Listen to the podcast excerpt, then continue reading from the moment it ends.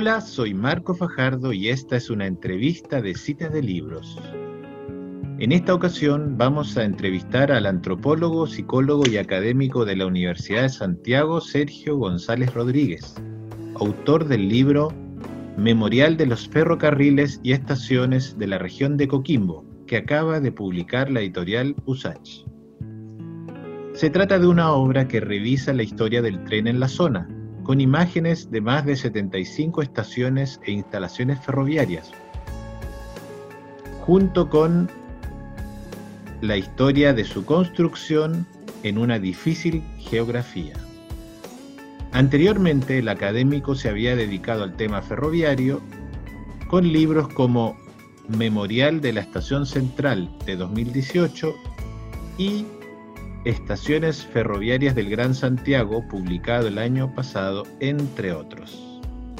Estimado profesor, le doy la bienvenida y lo primero que le quería preguntar era, ¿cuál es el origen de este texto?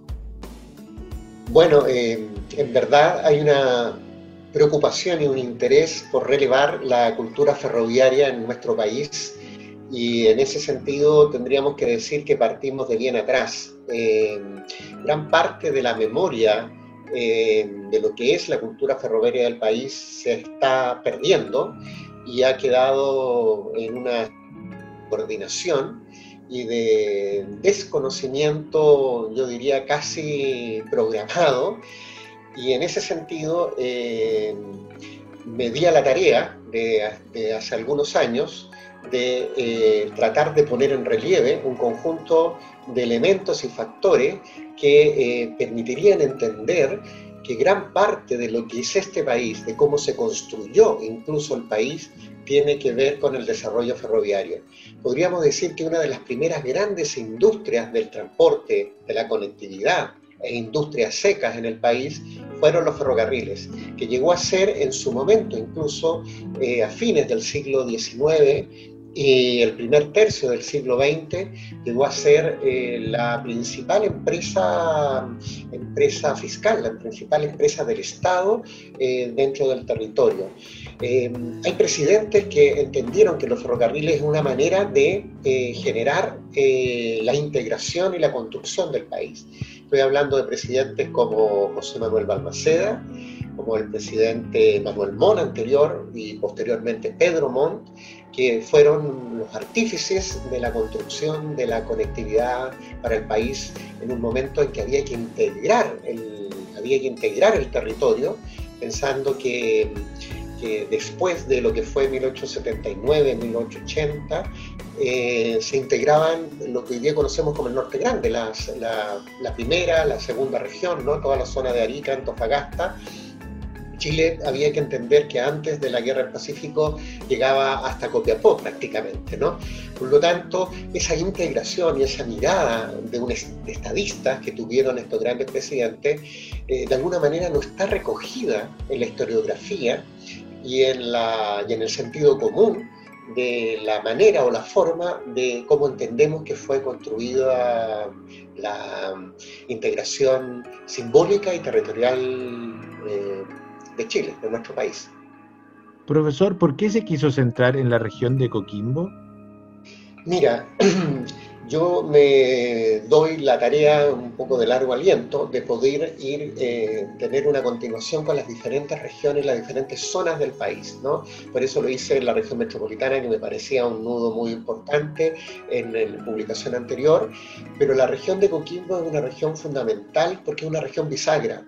Es la región bisagra que eh, permitió la integración, como decía, de toda la zona del norte grande, y en ese sentido eh, era, el, era una epopeya, una gran proeza poder extender eh, a fines del siglo XIX, con tecnología de esa época, poder enfrentar una orografía tan difícil, una región que tenía una densidad demográfica bajísima, muy baja, e incluso se eligió por eh, diferentes coyunturas que incluso son anecdóticas, hacerlo por el trazado más difícil, por el interior. ¿no? Eh, pensemos que si la línea hubiera ido por la, costa, cercano a la costa por donde hoy día va la ruta 5 norte, hubiera sido mucho más fácil, pero se eligió justamente el interior porque habían hipótesis de guerra, ¿no? Habían hipótesis de guerra en 1870 y eh, se pensaba, después de lo que había sido el bombardeo al puerto de Valparaíso décadas antes, de que eh, podía ser atacada ¿no? la línea y cortada esta conectividad si se hacía por la costa. Por lo tanto, la región de Coquimbo es una región interesante y emblemática en cómo eh, un país tan resiliente como el nuestro se dio a la tarea de eh, afrontar una, lo que yo llamaría una epopeya ingenieril, una epopeya de los eh, carrilanos, de los obreros, que construyeron esta línea que cruza los, los, túneles más grandes que se habían construido hasta ese momento en Sudamérica. ¿no? El túnel Cabilolén tenía 1.606 metros, tiene 1.600 metros, y fue eh, desarrollado eh, con tecnología, como digo, de 1890 90, ¿no? El túnel El Espino, por ejemplo, de 1400 metros, es un túnel hecho que, que emociona el ver cómo se construyó y cuánta gente murió en su, en su construcción. La región de Coquimbo es una región olvidada en este sentido, en lo que fue su, su, su huella de memoria en términos de la conectividad y la integración del país, como digo, una región bisagra que permitió además incorporar eh, un país eh, los núcleos vanguardistas que existían en La Serena y Coquimbo. En La Serena y Coquimbo ya en 1860 se habían planteado la construcción de un ferrocarril los ingleses, ¿no? Se estaba construyendo un ferrocarril corto, ¿no? Entre La Serena y, y Coquimbo, que podríamos decir que es como el primer eh, servicio de, de corta distancia construido en el país. Una cosa que llama la atención de la región de Coquimbo es que había varios sistemas ferroviarios, como uno que iba hasta Tongoy, otro que iba hacia el interior, hacia el Valle El Elqui. ¿Nos puede contar un poco de, todo eso eh, y cómo fue la convivencia? Mira, eh, si tuviéramos que hacer así como una panorámica general, diríamos que hubo cinco eh, sistemas ferroviarios. El que ponemos siempre la atención es el longitudinal, ¿no? que era la columna vertebral, que trataba, como decía, de integrar la lógica simbólica y de conectividad fáctica del país en, en, en la dispersión que existía hasta hasta ese momento. Prácticamente Chile era la zona central y era la, mirada de lo que podríamos llamar la zona centro-sur, era la identidad, la identidad del país, ¿no? Y siendo tan importante el, tema, el tema minero. Bueno, y justamente como el tema minero, las regiones mineras, ¿no? Desde, fundamentalmente en este caso de la cuarta región, centrándonos en ella, eh, se construyeron ferrocarriles justamente de nivel transversal, ¿no? Que desde desde el interior del sector cordillerano trataba, trataban y buscaban de poder eh, llegar a los puertos atravesando eh, grandes dificultades eh, geográficas para poder sacar la riqueza minera que venía del interior. Pensemos, por ejemplo, en el ferrocarril de del sector de Ovalle hacia Tongoy. Ese ferrocarril fue construido en 1870 eh, por un Veneta y por un conjunto de grandes ingenieros que habían llegado al país, ¿no? Enrique Mays, eh, Hillman, etcétera, Pierce, otros, que habían estado en la construcción del ferrocarril en, eh, en la zona central y eh, con grandes dificultades eh, se buscaba sacar la producción en ese momento eh, de, las minas del sector del complejo de Tamaya hacia Tongoy, donde estaban las fundiciones de Urmeneta. en ese momento eran las minas de plata más importantes que había en el país. Después tenemos el ferrocarril El Quino del Elqui, ¿no? del interior, desde el valle del Elqui, desde Rivadavia hasta, hasta la Serena, ¿no? Serena Coquimbo, que justamente quería sacar la producción de cobre que había desde el interior. Por lo tanto, todos estos esfuerzos privados, en el momento en que decae eh, la actividad minera, sea porque bajó el precio internacional del mineral, sea por las crisis, ¿no? por los cracks que hubo eh, a fines del siglo XIX y en el primer tercio del siglo XX, son adquiridos por el Estado. El Estado, cuando ya el ferrocarril no es rentable para los privados, lo adquiere el Estado y lo incorpora en esta suerte de conectividad hacia el norte, generando, buscando generar un solo sistema. Por lo tanto, eh, si nos damos cuenta, podríamos decir que la acción privada que se realizó en la cuarta región, que fue muy vanguardista, justamente por la, gran cantidad de riqueza que se estaba generando a fines del siglo XIX, en el momento de su decaimiento pasa a ser parte de la infraestructura que trabaja y que incorpora el Estado. Si tú me permites, yo destacaría también un elemento muy importante. Hay un sector en el más al norte, ya en pleno siglo XX, que es el sector del lo que fue el mineral del tofo. Fue la principal mina de hierro del mundo, el mineral del tofo, y tuvo su propio ferrocarril. Este era un emprendimiento privado, ¿no? de inversionistas, por supuesto, de alto nivel. La Beth Clement, que era una empresa eh, norteamericana, invierte al ver la calidad del hierro que se producía en, eh, en, el mineral del tofo, la mina del tofo, y se genera un gran complejo industrial. Ese gran complejo industrial tiene un ferrocarril muy importante mediterráneo, totalmente, cuando digo mediterráneo, aislado de la, de la línea central, y que buscaba sacar la producción de hierro hacia em, eh, la caleta eh, Cruz, Grande, que es en un lugar pequeño, pero en la cual se construyó el mayor puerto que tuvo este país, ¿no? una gran dársena que significaba eh, poder cargar barcos que tenían capacidad de más de 600 toneladas de mineral, de transporte de mineral, eh, y que se habían construido justamente esos barcos eh, diseñados eh, para, hacer, para poder operar en las esclusas y ser transportados en las esclusas del canal de Panamá. Es decir, había una inversión muy grande. Todo esto pervive hasta el año, hasta la década del 70, en que ya es ostensible la baja de la producción de hierro. Ese hierro se ocupó en la Segunda Guerra Mundial, ¿no? Eh, la gran producción de acero y de hierro del mineral del TOF. Por lo tanto, la cuarta región tiene una historia secreta. Si tuviéramos que decir, como hay historiadores que hoy día están hablando de la otra historia, ¿no? tendríamos que decir que hay una historia ferroviaria, que esta es una historia económica, que es una historia humana, social, que hay que poner en relieve y en ese sentido su importancia es muy gravitante. ¿Cuáles fueron los principales desafíos para crear el libro? Mira, los, principales desafíos es el poder acceder a las fuentes históricas em, eh, no tradicionales. ¿Cuáles son las, no tradicionales?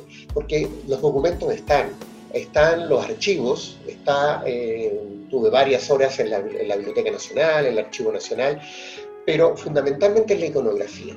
La iconografía es parte, yo diría, de las fuentes primarias para eh, generar una construcción de un relato histórico, de un relato antropológico, y es una complicación, porque en Chile no tenemos archivos eh, fotográficos, iconográficos, en conjunto con los mapas, en conjunto con las, eh, eh, los diseños ¿no? de proyectos, incluso de estos mismos ferrocarriles, que estén compendiados, que estén antologados y resguardados eh, como correspondería, ¿no? Y por lo tanto la búsqueda de la iconografía. Yo en el libro eh, utilizo más de 270 imágenes, entre imágenes actuales, variadas con imágenes históricas y lógicamente que ese fue un desafío, buscar entre los coleccionistas privados, buscar en los archivos dispersos, buscar en las diferentes fuentes incluso que están fuera del país, ¿no? Hay muchas imágenes que están hoy día en Estados Unidos, en Inglaterra, en Alemania, incluso más que en nuestro país. Pero es un desafío bonito el poder eh, hacer, eh, eh, el buscar este imaginario, yo diría, porque hay un imaginario que se construye en torno a lo que son las fotografías, a lo que es la, iconografía de la historia ferroviaria de nuestro país, que es una historia muy, de mucha riqueza. Para ir cerrando, quisiera saber un poco cuál es su explicación para el término de este sistema ferroviario y cómo ve la perspectiva futura del tren en Chile.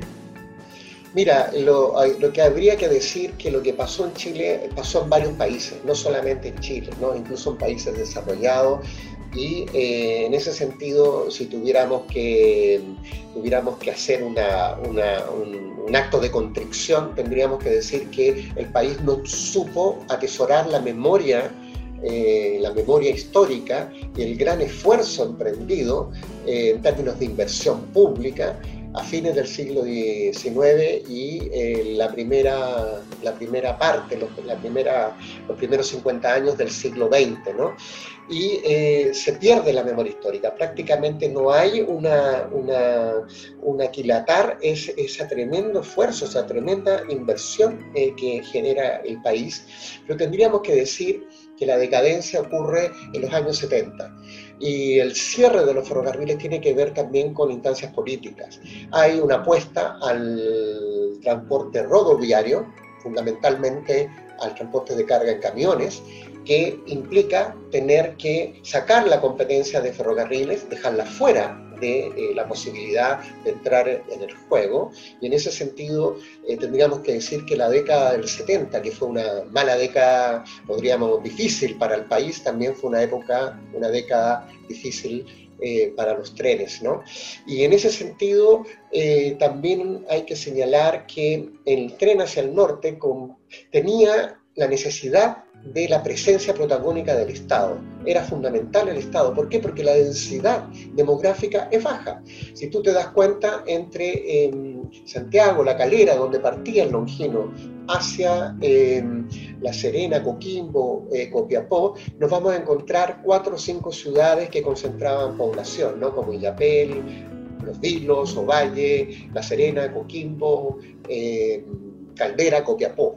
Pero no tenemos una, eh, una dispersión de población que permitiera que el tren de pasajeros fuera rentable por sí solo. Por lo tanto, era importante la presencia y el subsidio del Estado, tal como el Estado subsidia el movimiento rodoviario, subsidia las carreteras, ¿no? Es, es así.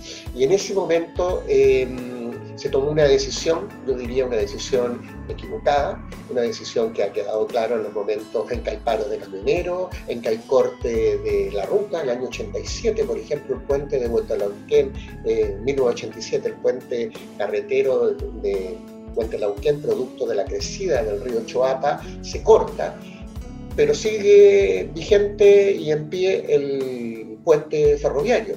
Y durante dos semanas fue la forma de abastecer y de conectar al país a través de ferrocarriles cuando ya ni siquiera en ese momento había tren. ¿Cuál es el futuro? En lo que tú, em, lo que tú señalas, el futuro es eh, claramente, em, eh, el futuro no está cerca, eso es lo primero que tendría que decir. No tenemos un futuro cercano. El futuro está eh, mediatizado por eh, una nueva mirada, por, eh, incluso por el aumento de los grandes problemas de conectividad y de congestión que tenemos en las conurbaciones. Hoy día la conurbación La Serena-Coquimbo tiene grandes problemas. Hay un proyecto justamente de solución ferroviaria para ello y si nosotros vemos, por ejemplo, en los episodios en los cuales hay, eh, hay gran traslado de personas entre Santiago, Valparaíso, La Serena, Coquimbo, eh, la carretera se colapsa, incluso las carreteras con las buenas inversiones que hay en estos momentos. El futuro eh, es del avión y del tren. Y como dice Raúl Zurita, nuestro país tiene forma de tren. Por lo tanto, en algún momento el tren tendrá que volver y algunos tenemos que tratar, hoy buscaremos intentar tener viva la llama, aunque sea de luz de vela, de lo que es la memoria de los ferrocarriles en el país. Profesor, le agradezco mucho por su entrevista. Gracias a ti, Marco. Gracias a ti.